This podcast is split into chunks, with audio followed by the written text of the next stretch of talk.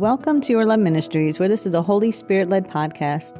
Good day to you. My name is Claire Carter, and I'm your host on this journey of becoming a disciple of Christ. Today we're going to talk on Isaiah 41. So let's go to the Father in prayer. Gracious Heavenly Father, we cry out to you. We come to you crying out to you for the healing of the nations, Father God. We cry out for the people of Israel. We cry out for the Palestinians. We cry out for the Hamas group. Lord, that they will change from their wicked ways, Lord, and turn to you. And Father, you tell us, then you will heal the land. So Father, I pray that each group looks to you to know that you are our Heavenly Father, to know that it is by the blood of Jesus Christ, his Son, that we are saved, that he is the true Messiah, the true Yeshua HaMashiach. Thank you to know that your word is true. Thank you to know, Lord, that you say that these things will come to pass. And thank you to know, Lord, that you are nigh. We love you, honor you. And Father, I just pray right now, those listeners out there, Lord, will feel encouragement, will receive your encouragement, will receive the comfort of you, Holy Spirit, that lives will be changed and people will receive salvation in Jesus, your mighty name. Amen. So I wanted to look in Isaiah 41. And Isaiah 41 is titled as God's Help for Israel. And it says, "Listen in silence before me, you lands beyond the sea. Bring your strongest arguments. Come now and speak. The court is ready for your case. Who has stirred up this king from the east, rightly calling him to God's service? Who gives this man victory over many nations and permits him to trample their kings underfoot? With his sword, he reduces armies to dust. With his bow, he scatters them like chaff before the wind. He chases them away and goes on safely, though he is walking over unfamiliar ground. Who has done such mighty deeds, summoning each new generation from the beginning of time? It is I, the Lord, the first and the last. I alone am he. The lands beyond the sea watch in fear. Remote lands tremble and mobilize for war. The idol makers encourage one another, saying to each other, 'Be strong.' The carver encourages the goldsmith, and the molder helps too at the anvil. 'Good,' they say, 'it's coming along fine.' Carefully they join the parts together, then fasten the thing in place so it won't fall over. But as for you, Israel, my servant, Jacob, my chosen one, descended from Abraham, my friend, I have called you back from the ends of the earth, saying, 'You are my servant,' for I have chosen you and will not throw you away. Don't be afraid, for I am with you. Don't be discouraged, for I am your God. I will strengthen you and help you. I will hold you up with my victorious right hand. See, all your angry enemies lie there, confused and humiliated. Anyone who opposes you will die and come to nothing. You will look in vain for those who try to conquer you. Those who attack you will come to nothing.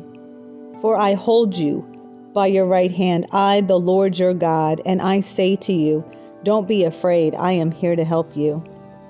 Though you are a lowly worm, O Jacob, don't be afraid, people of Israel, for I will help you. I am the Lord, your Redeemer. I am the Holy One of Israel. You will be a new threshing instrument with many sharp teeth. You will tear your enemies apart, making chaff of mountains. You will toss them into the air, and the wind will blow them all away. A whirlwind will scatter them. Then you will rejoice in the Lord. You will glory in the Holy One of Israel. When the poor and needy search for water and there is none, and their tongues are parched from thirst, then I, the Lord, will answer them. I, the God of Israel, will never abandon them. I will open up rivers for them on the high plateaus. I will give them fountains of water in the valleys. I will fill the desert with pools of water. Rivers fed by springs will flow across the parched ground. I will plant trees in the barren desert, cedar, acacia, myrtle, olive, cypress, fir, and pine.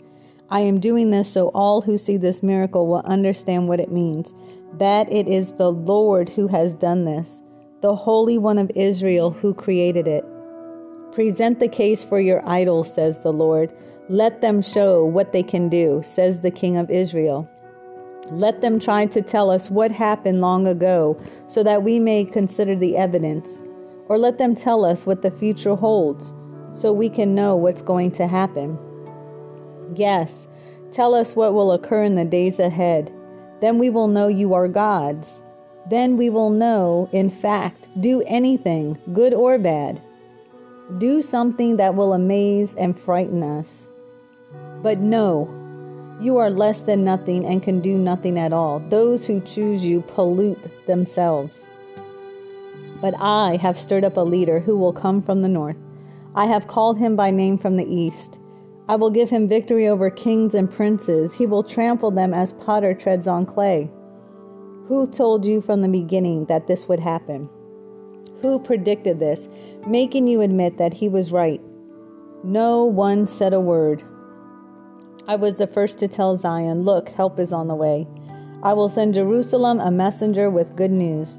Not one of your idols told you this. Not one gave any answer when I asked. See, they are all foolish, worthless things. All your idols are as empty as the wind. And so God is showing his mighty power here. He's stating it, that he is the beginning, he is the end. He's stating here that it has been prophesied to the people through prophecy, and the prophecy has been fulfilled through the prophets, through the holy, living, truthful word of God. We have evidence to this day. To this day, we have evidence that God is mighty. God is powerful. He's stating in here these small gods that are idolized and that are worshipped. He called them out and said, hey, state your case. What can you do?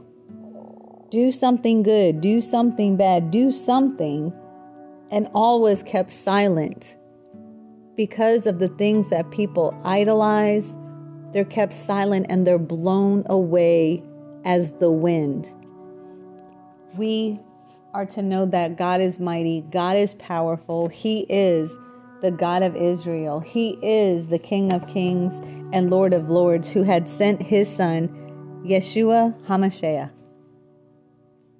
Jesus, the Christ, Jesus, the Anointed One, Jesus, the Messiah. And I wanted to read also a commentary in regards to Isaiah 41, and this is for encouragement for all people, the people of Israel, the people that have given their life to Christ, that are now Christians. And it says here, God has chosen them to be a peculiar people to himself. They were the seed of Abraham, his friend. God had not yet cast them away, though they had often provoked him, and therefore he would not now abandon them. What God has done for his people and what he has further engaged to do should encourage them, should encourage us to trust him at all times. That though their enemies be now very formidable, insolent, and severe, yet the day is coming when God will reckon with them, and they shall triumph over them. God himself will be nigh unto them in all that which they call upon him for. Let all the praying people of God take notice of this and take comfort of it. He has said, I, the Lord, will hear them, will answer them. I, the God of Israel, will not forsake them. I will be with them, as I have always been in their distresses. While we are in the wilderness of this world, this promise is to us what the pillar of cloud and the fire was to Israel, an assurance of God's gracious presence is to us. Amen. Thank you so much for joining us. Until next time. You are loved.